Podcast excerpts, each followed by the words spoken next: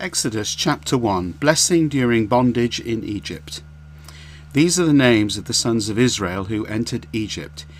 Each man with his household entered with Jacob Reuben, Simeon, Levi, and Judah, Issachar, Zebulun, and Benjamin, Dan and Naphtali, Gad and Asher.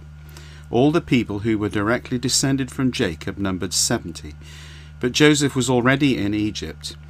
And in time Joseph and his brothers and all that generation died. The Israelites, however, were fruitful, increased greatly, multiplied, and became extremely strong, so that the land was filled with them. Then a new king who did not know about Joseph came to power over Egypt.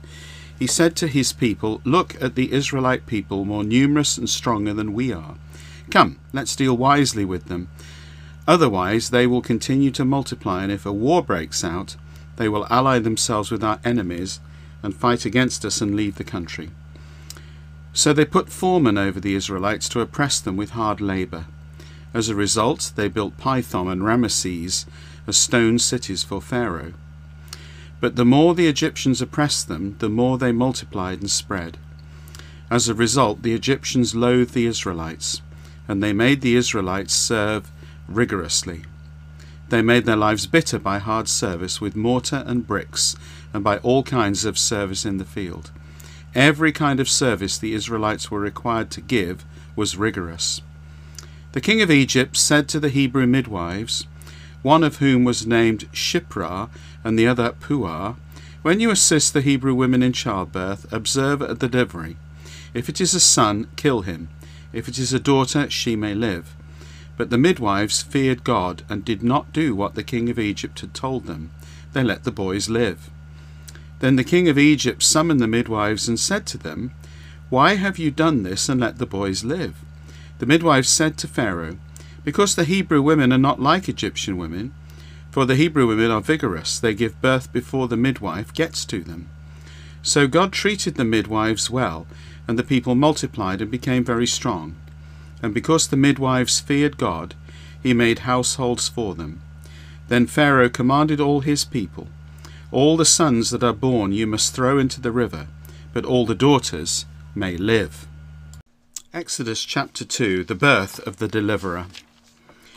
A man from the household of Levi was married to a woman who was a descendant of Levi. The woman became pregnant and gave birth to a son. When she saw that he was a healthy child, she hid him for three months.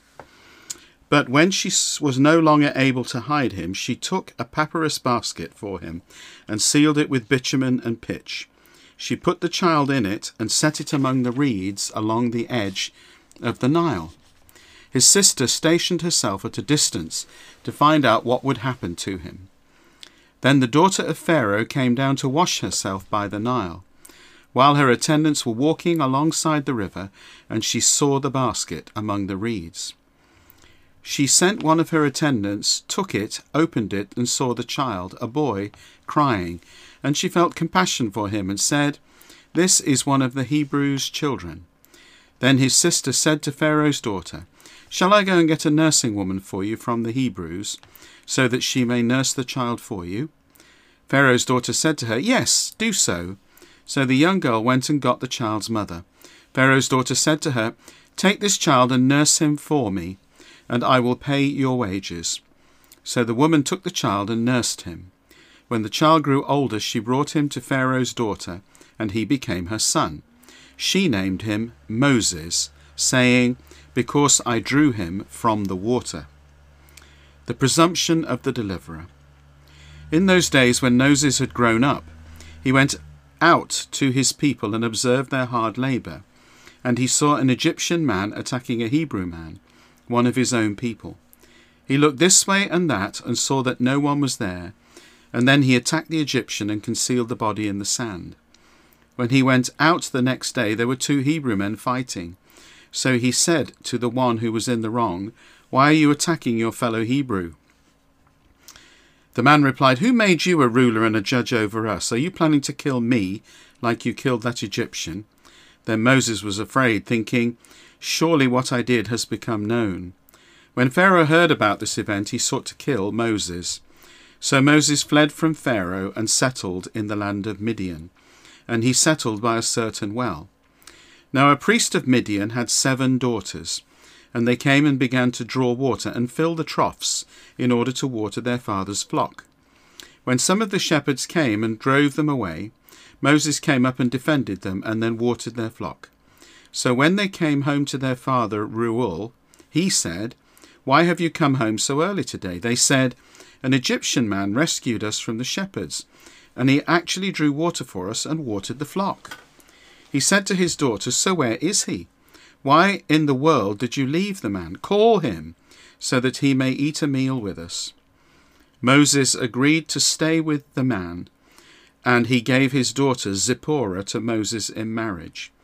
When she bore a son, Moses named him Gershom, for he said, I have become a resident foreigner in a foreign land.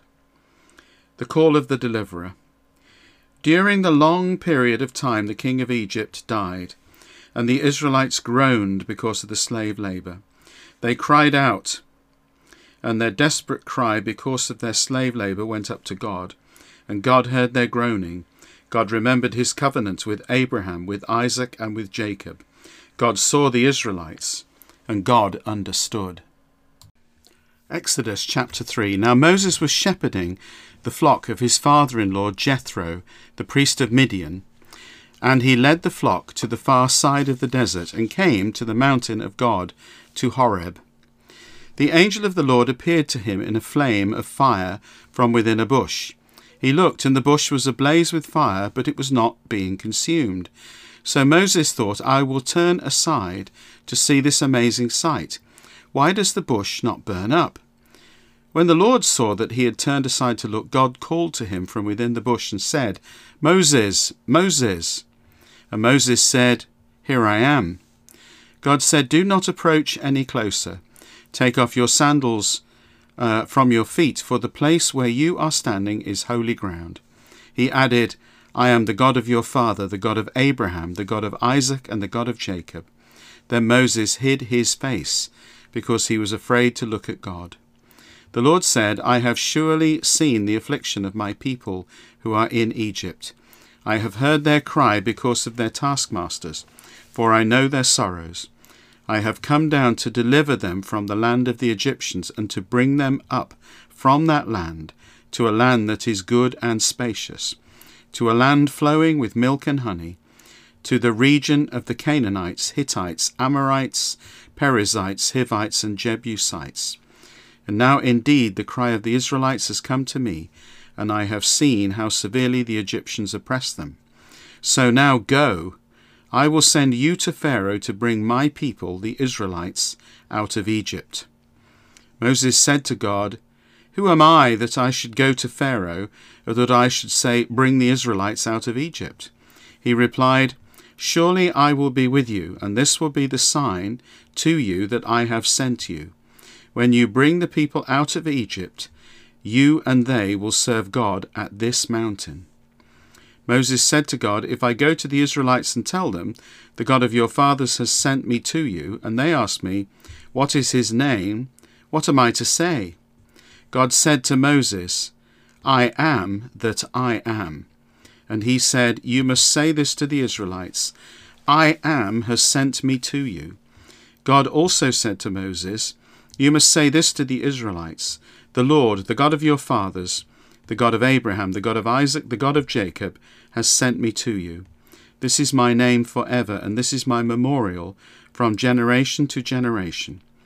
Go and bring together the elders of Israel and tell them, The Lord, the God of your fathers, appeared to me, the God of Abraham, Isaac, and Jacob, saying, I have attended carefully to you and to what has been done to you in Egypt, and I promised that I will bring you up out of affliction of Egypt to the land of the Canaanites, Hittites, Amorites, Perizzites, Hivites, and Jebusites, to a land flowing with milk and honey.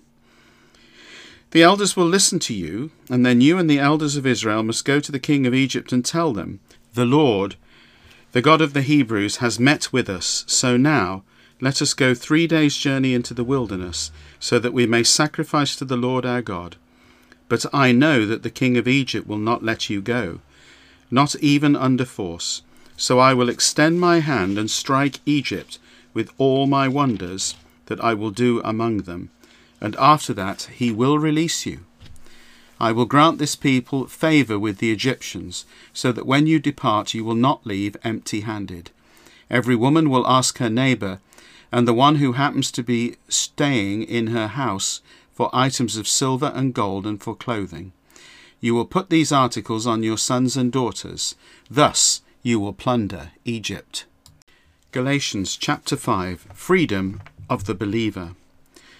For freedom Christ has set us free. Stand firm then, and do not be subject again to the yoke of slavery. Listen, I, Paul, tell you that if you let yourselves be circumcised, Christ will be of no benefit to you at all. And I testify again to every man who lets himself be circumcised that he is obligated to obey the whole of the law. You who are trying to be declared righteous by the law have been alienated from Christ.